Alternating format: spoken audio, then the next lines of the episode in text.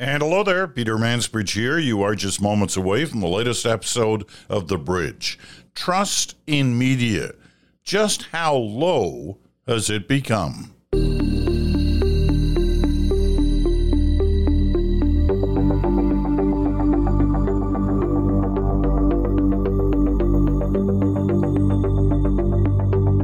And hello there, first of all, it is Tuesday. That does mean Brian Stewart and his commentary on Ukraine. And it's a good one again today. We'll get to it, though, in just a few moments, because I want to talk a little bit first about the media.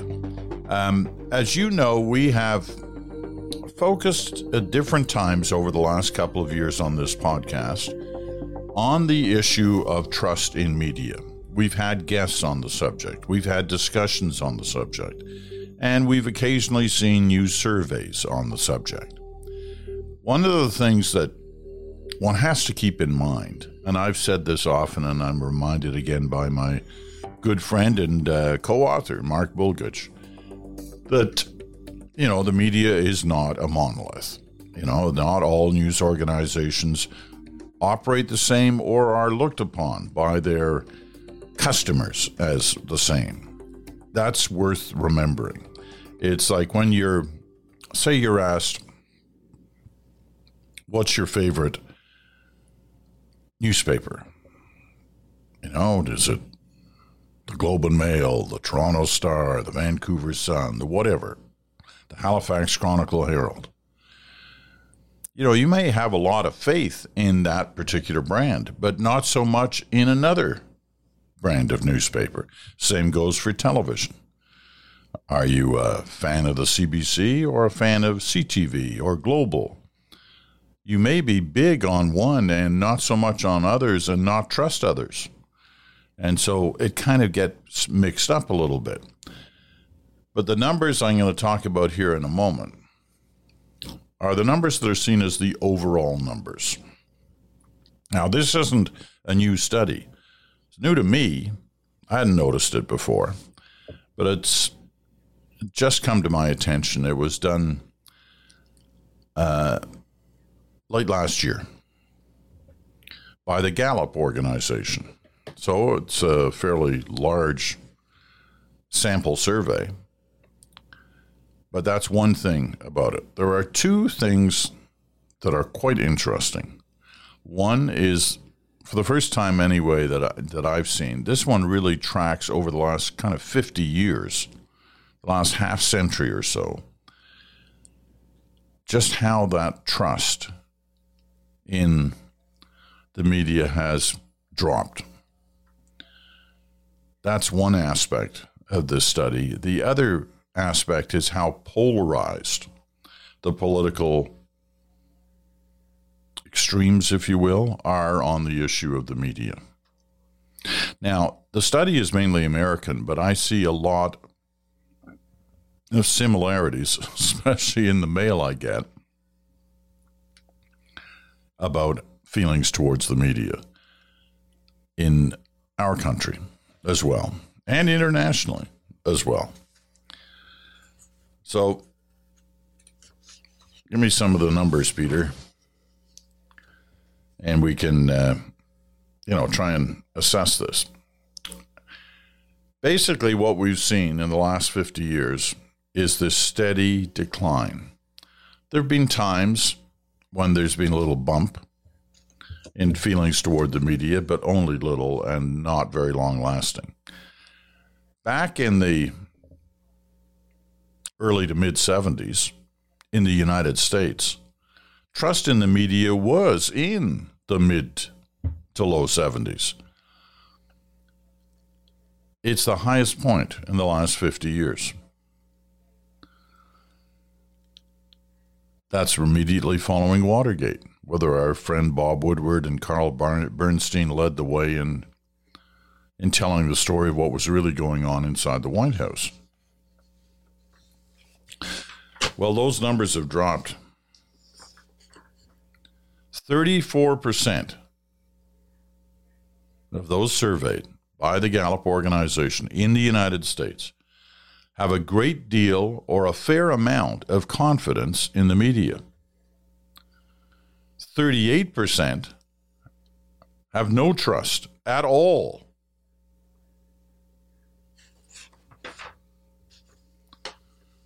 So that's not good, obviously. 34% Americans trust in the mass media to report the news fully, accurately, and fairly is essentially unchanged from last year, and just two points higher than the lowest that Gallup has recorded. That was during the 26 presidential campaign in the United States. Only 7% of Americans have a great deal of trust and confidence in the media. And 27% have a fair amount. So that couples to 34% on the plus side. Meanwhile, 28% of U.S. adults say they do not have very much confidence, and 38% have none at all in newspapers, TV, and radio. Notably, this is the first time that the percentage of Americans with no trust at all in the media is higher than the percentage with a great deal or a fair amount combined.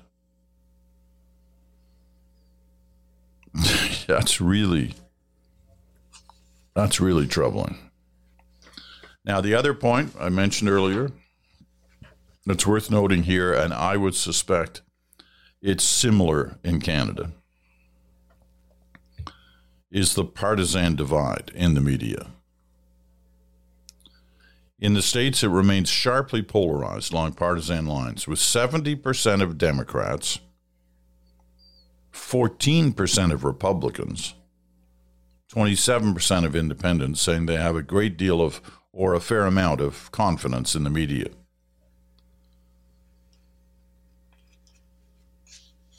Seventy percent of Democrats, fourteen percent of Republicans. Now, there's always been a gap between those two, but never has it been so low on the part of the Republicans versus the Democrats. The Democrat number on confidence in the media has remained roughly the same in these past 50 years. Well, it's dropped from the mid 70s to the low 60s. But Republicans who in the 1970s were in the mid 70s, it's dropped now to around 30%. The combined trust number. That partisan split is really damaging. Hasn't always been that way, as I said. 50 years ago, there was a slight gap, but not a large one. Now there's a large gap and it creates the kind of backlash against the media that we see, and we do see it in this country as well. Now, there's a second piece of the news about the media today. and this one is really discouraging. It's heartbreaking.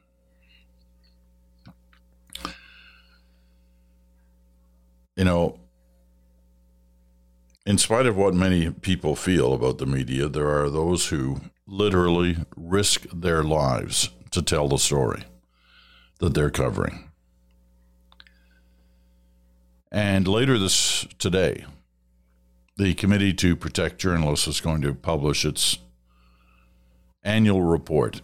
And in that report, it's going to find that the number of journalists killed increased sharply in 2022. In total, the press advocacy organization uh, said a staggering 67 journalists and others in the media profession were killed worldwide last year. I'm quoting from a CNN report last night. That figure is more than double what was reported in 2021 when 28 journalists were killed. These figures point to a precipitous decline in press freedom, with the highest number of journalist killings since 2018. Jodie Ginsberg, she's the president of the CPJ, told CNN. Meanwhile, she says governments continue to imprison record numbers of journalists and fail to confront the spiraling violence and culture of impunity that have effectively silenced entire communities around the world. That's worrying. Both these stories are worrying about a pillar of democracy. The fact that so many readers and viewers and listeners have a lack of confidence, lack of trust in media organizations, while at the same time, media organizations who are supporting their journalists in the field to tell the stories that are important for our understanding of the world are watching those same journalists being killed on assignment.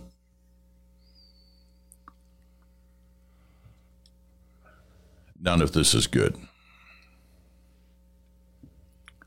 None of this is good.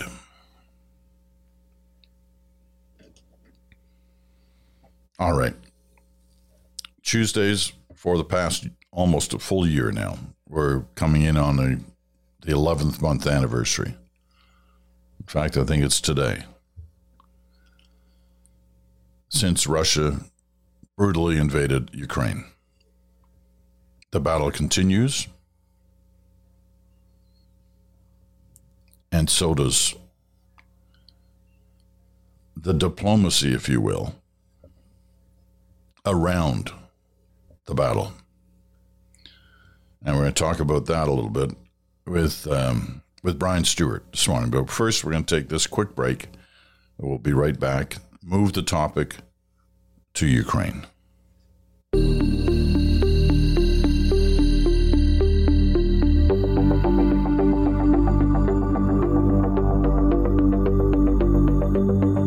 And welcome back.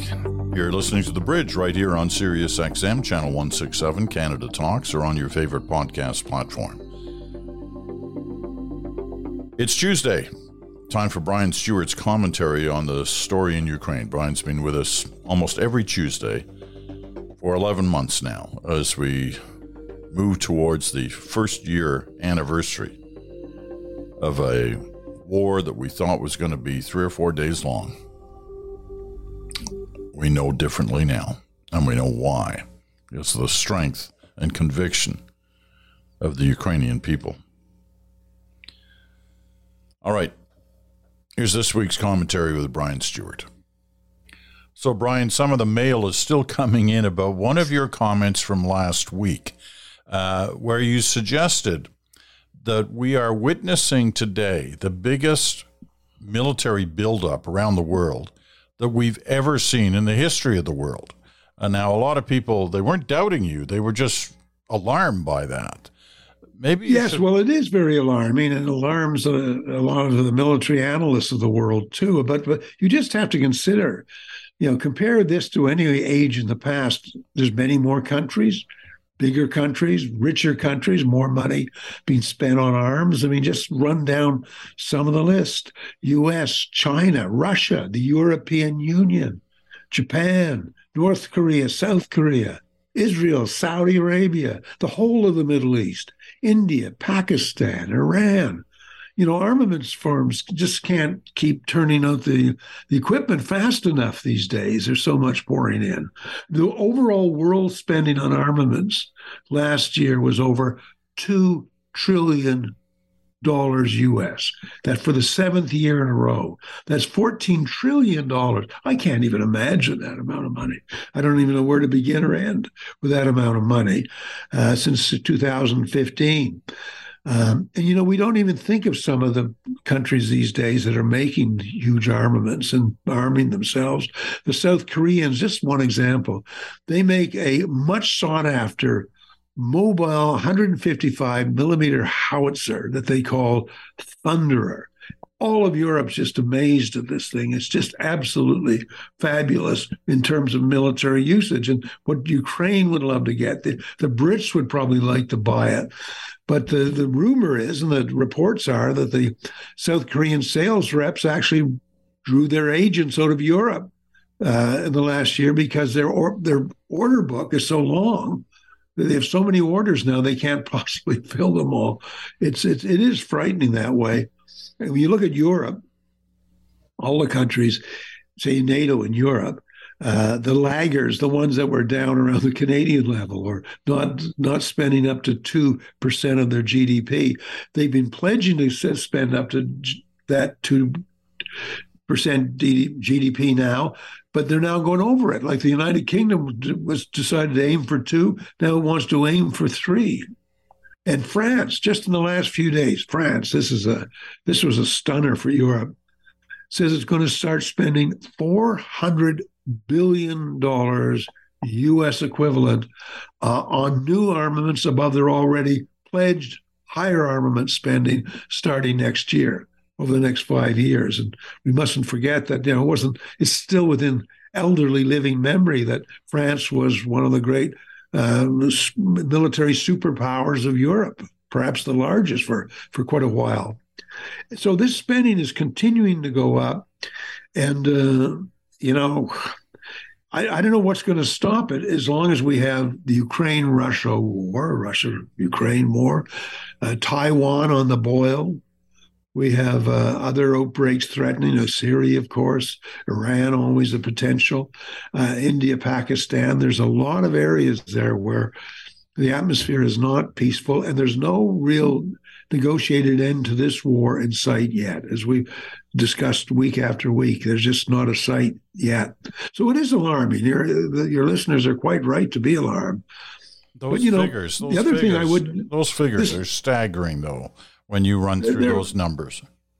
They make you kind of queasy in the stomach when you realize, oh my god! I mean, how can they imagine if even half of that was spent on education around the world or housing the migrant workers around the world, migrants and refugees, or went into uh, uh, fighting for the environment. Uh, all of that, that money that could be used is going into jobs and they're, you know, they're well-paid jobs. And a lot of people are very happy to make livings making weapons and all that. But uh, it's, it's a terrible, terrible long-term waste, one has to think. Um, one other thing I would point out too, is that during the Cold War, immense amounts of money were spent. Just again, again, mind boggling. You can't really get your brain around it. But that was a time when you wouldn't be getting Russo-Ukrainian wars. Uh, the, you know, the wars were few: Korea, of course, Indochina, uh, and and most of the others were tended to be fairly short. Not all, but it's a less stable world now that has more weapons than ever before in human history, and that is the worrisome part. Now, when I say this to some military historians, they say, "Yes, that's very true," but remember the First World War and the Second World War weren't caused by over military spending. It was caused by, in the First World War's uh, case, horrible diplomacy, mad, bad diplomacy, and the inability of countries to spell out clearly where they were going to fight and where they weren't going to fight. And the Second World War, of course, had uh, it was the failure of France and, uh, and Britain to keep up armaments that may have encouraged Hitler and uh, in Italy as well, Mussolini, to launch war. So it's it's a hard thing to know where the balance is most secure, except to think we're never really that secure unless we work at this every single day, full time. All right, I want to um, uh, you know, I'm I'm still I'm still like you, trying to, to settle down to tr- try to understand those numbers, uh, and and the the vast array of countries now involved in building up arm- armaments.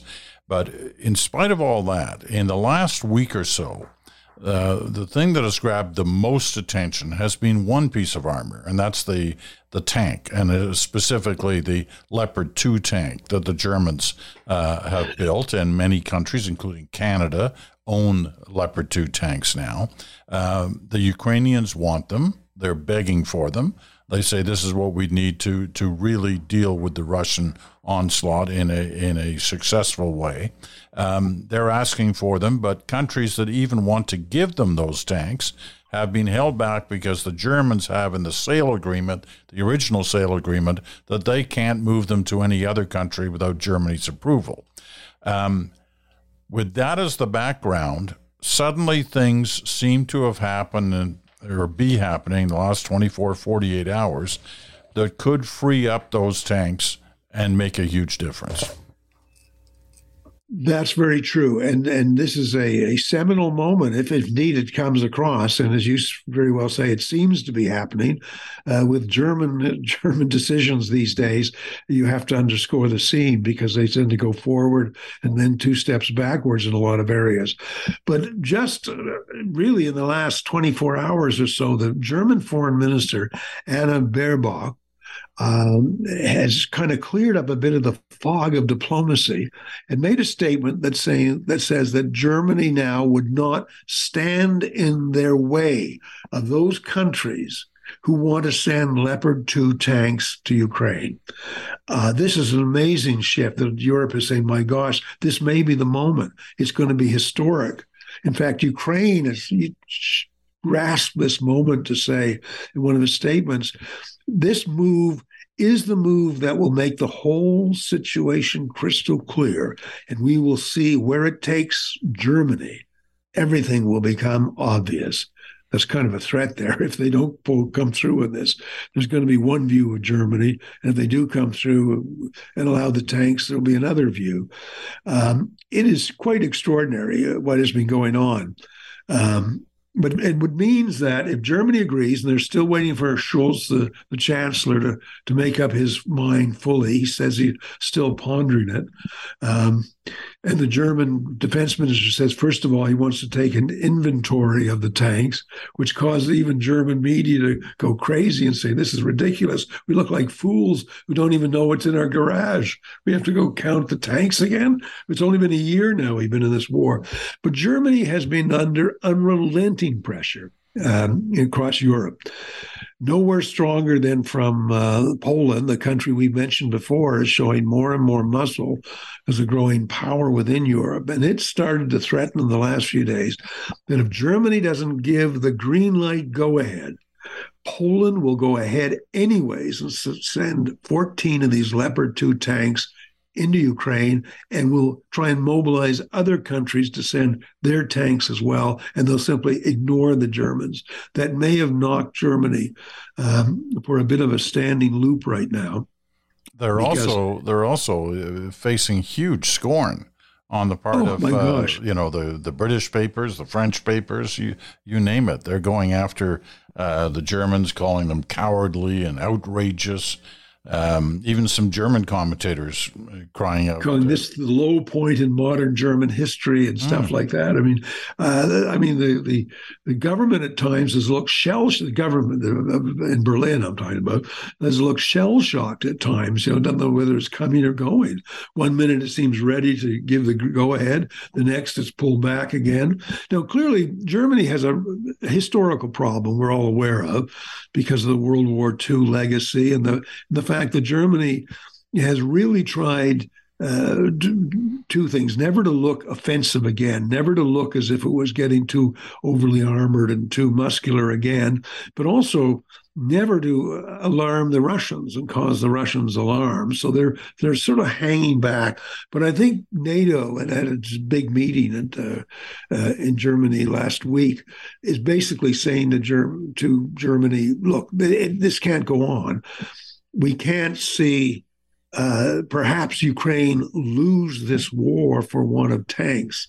All Ukraine is asking for is 300 modern tanks from the West. Now, it has its own tanks, as we mentioned before. It has well over 300, but they're old. They're T 72s, they're worn down. They need, they need fresh, new tanks from the West. And if Germany was to stand in their way, as more and more rumors are, are coming in from the battlefield that the Russians may be uh, trying, uh, uh, preparing a major offensive, uh, and that was to go wrong for Ukraine, Germany would be in a terrible pickle. So uh, it looks like they're going to start giving way here.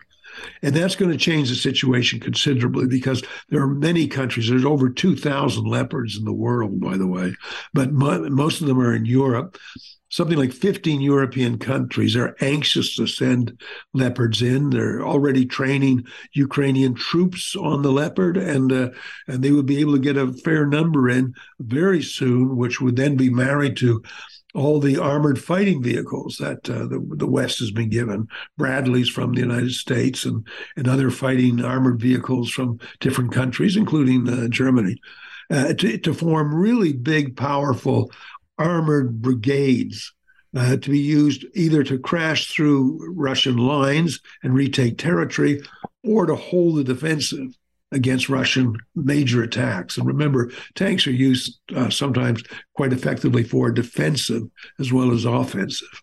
What is it about this Leopard 2 tank? We discussed this a little bit a couple of weeks ago, but why is it so special? Why is it the, the, the tank that every country seems to want? Well, it's it's a very very good tank. It's certainly in the running to be considered the the best tank in the world, up against the French Leclerc and the, the American Abrams and the Russian T 90, which we haven't seen much of in this war, but is very advanced. And uh, the, that's one of the major things the Ukrainians have to look out for. But the Leopard is very fast, extremely mobile for a tank. It's got a very heavy gun, powerful gun, and it's designed to take on that Russian T 90 I mentioned. Um, and above all, it's in Europe, which means they can be brought to Ukraine easily. They can be repaired outside Ukraine easily and sent back in. They can train troops easily. So it's the easiest of all the tanks uh, to send in and, and the best of all the possibilities.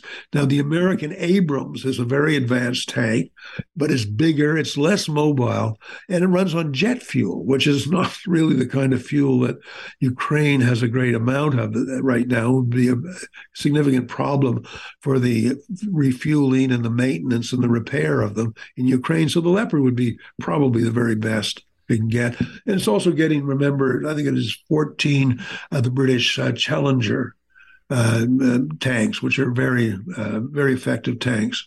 You know, the uh, both the Prime Minister Trudeau and the Defense Minister Anand have been asked in the last week or two, and including just in the last 24 hours, what about Canada's Leopard 2 tanks? Are we going to offer them up?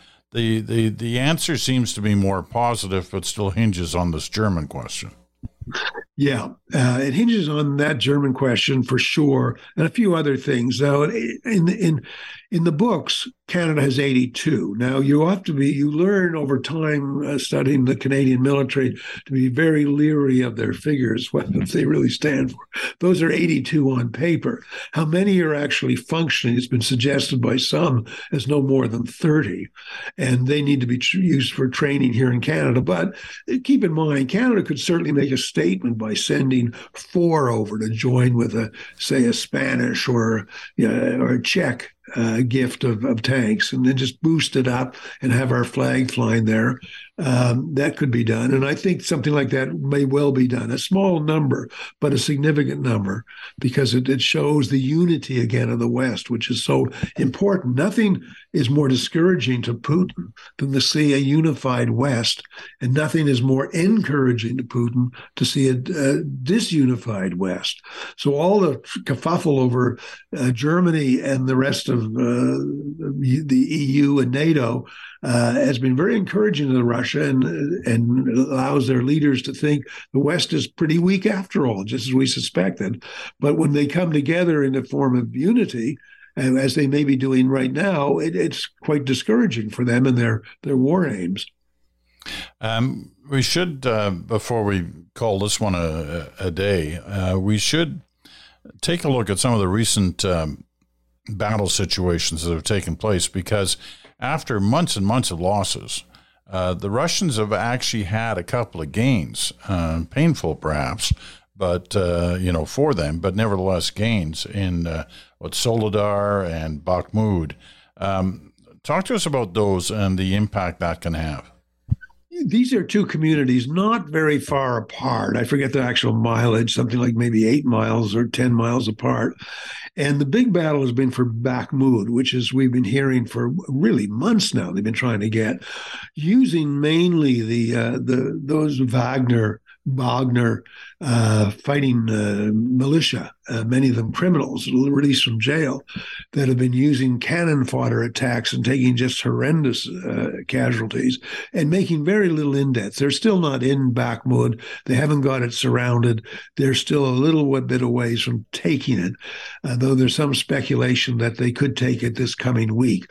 As for Soledar, they seem to have got 90% of it, but they haven't got the Western outfit. These are very small areas. I mean, one shouldn't think of a big city here. They're really small towns. Think of small towns you'd be driving through in rural Canada. Uh, that that's about the size, maybe ten thousand at the most. Um, so neither of them has a big tactical advantage or a strategic advantage at all, but they're they, they become battles like for names, uh, like battle over Vimy Ridge, or which was tactical for Canada in the second First World War. Sorry, or those small names you hear of in history. Uh, but if the Germans, de- sorry, the Russians definitely want to get it uh, because Putin wants it. And it's been the sign of his failure, his military's failure, that he hasn't got it. And until he perhaps gets it, uh, there's still this air of, of, of defeat hanging over Russia, even though winning it doesn't count for much. The stakes really here are are more manpower than anything else. Germany, so I keep saying Germany because I'm thinking of First World War. I'm sorry, but the Russians have have lost just tens of thousands of soldiers to try and get these small locations. But the Ukrainians have also lost a very large amount of soldiers, and they're quality soldiers. They're not uh, ex criminals and and uh, mercenaries. They're really quality soldiers, and losing them is a very big price for Ukraine to have to pay to hang on to these locations. So some analysts, I think, I think including American military analysts, have been advising the Ukrainians, why don't you give them up? They're not really very important, and you're losing too much of your quality manpower trying to hold on to them. And I think the Russians, this is basically the Russian view, is even even in the long delay getting them, we're causing these casualties to Ukraine that it can't afford to take and the more we chew up in these battles for these small central eastern locations, the less likely it is that the Ukrainians can put together that big offensive they want to pull off against us in late winter or in the spring. So there's a there's a I hate to use this term, it's a military term that is sickening, but it's a meat grinder effect involved here where both sides are trying to sum up how many can we lose in this battle. And the Russians seem to say, we don't care how many we lose, we'll just bring in another 100,000. And the Ukrainians are saying, well, staying here, we're, we're, we're wiping out a lot of Russians, but we're also seeing far too many of our good soldiers lost. It's uh, it's a it's a hard, the awful, bloody balance of war.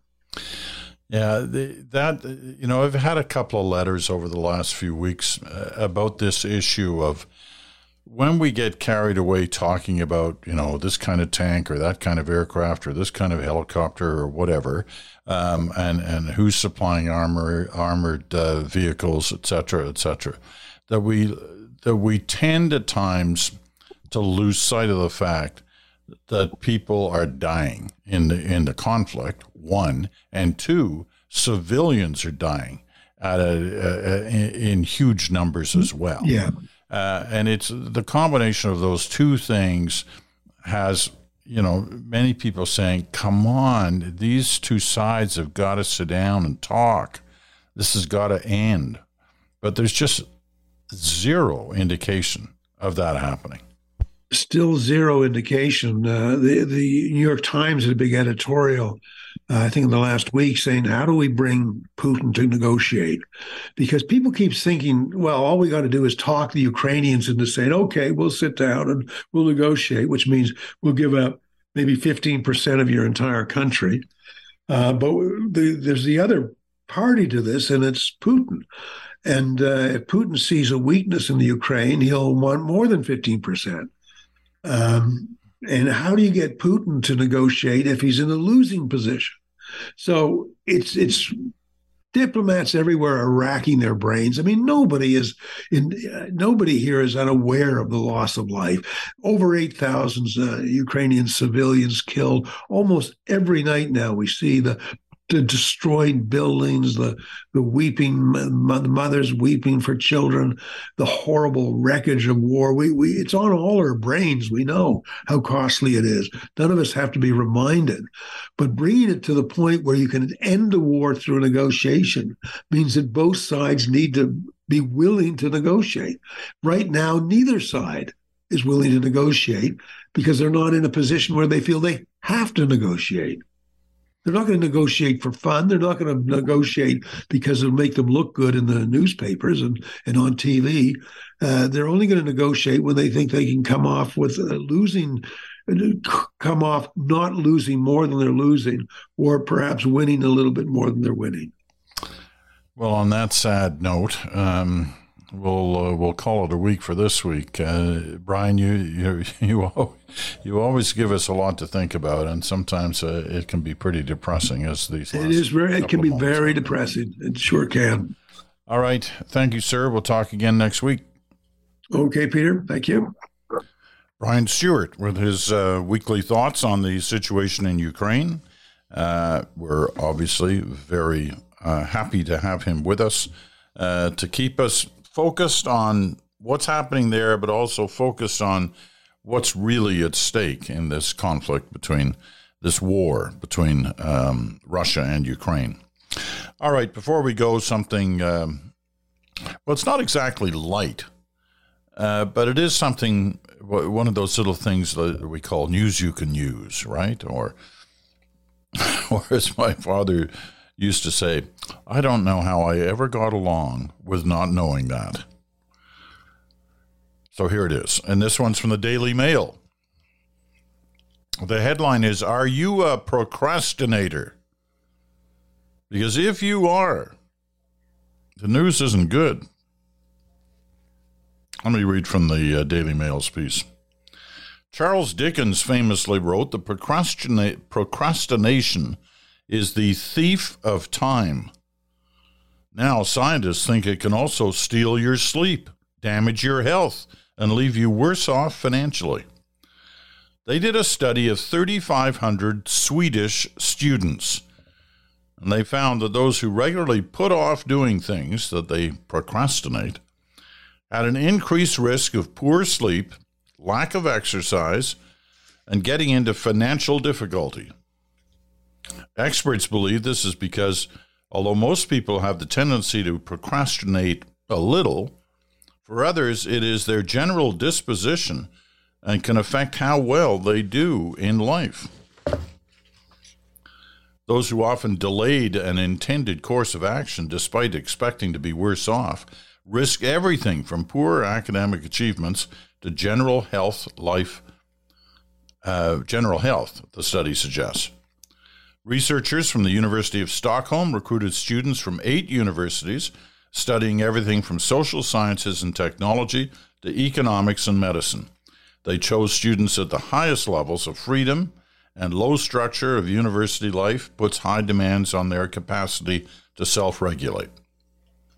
They were asked to rate a series of lifestyle questions ranging from one very rarely or does not represent me five very often or always represents me over a nine month period, the equivalent of an academic year. This came up with their procrastination score.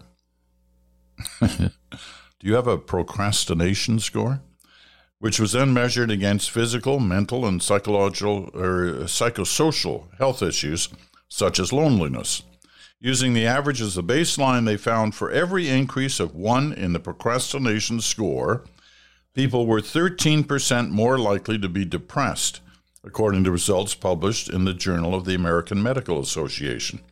Those who dallied were almost 15% more likely to suffer from eco difficulties and less likely to do exercise or sleep well, the researchers concluded.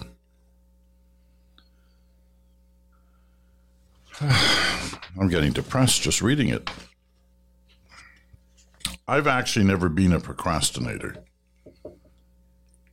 Um, normally, if anything, I, I tend to act on things right away to deal with them. And I'm not saying that's a good thing because sometimes that can lead, lead you down the wrong path as well. You can move too quickly and, and not consider all the potential outcomes. But I've never been a, oh, I'll leave that till tomorrow. I'm more of a, I'm going to deal with it now so I don't have to deal with it tomorrow. There'll be something else I'll have to deal with tomorrow. So I'm kind of a reverse procrastinator, whatever that is. Okay. That's it for Tuesday. Tomorrow, Smoke, Mirrors, and the Truth with Bruce Anderson. Bruce will be by. We'll have things to try to determine whether they're smoke, whether they're real, whether they're the truth, whether they're using mirrors. We'll try and deal with that. Thursday, it is your turn, so get your cards and letters in. The Mansbridge Podcast at gmail.com. The Mansbridge Podcast at gmail.com. And Friday, of course, is Good Talk. Friday and Wednesday, we're also on our YouTube channel. You can find us there. Just go to my uh, Twitter or Instagram bio and uh, you'll see the link. It's free, so uh, join us by watching, whether it's uh, Smoke, Mirrors, and the Truth on Wednesday or Good Talk on Friday. I'm Peter Mansbridge. Thanks so much for listening on this day, and we will talk to you again in 24 hours.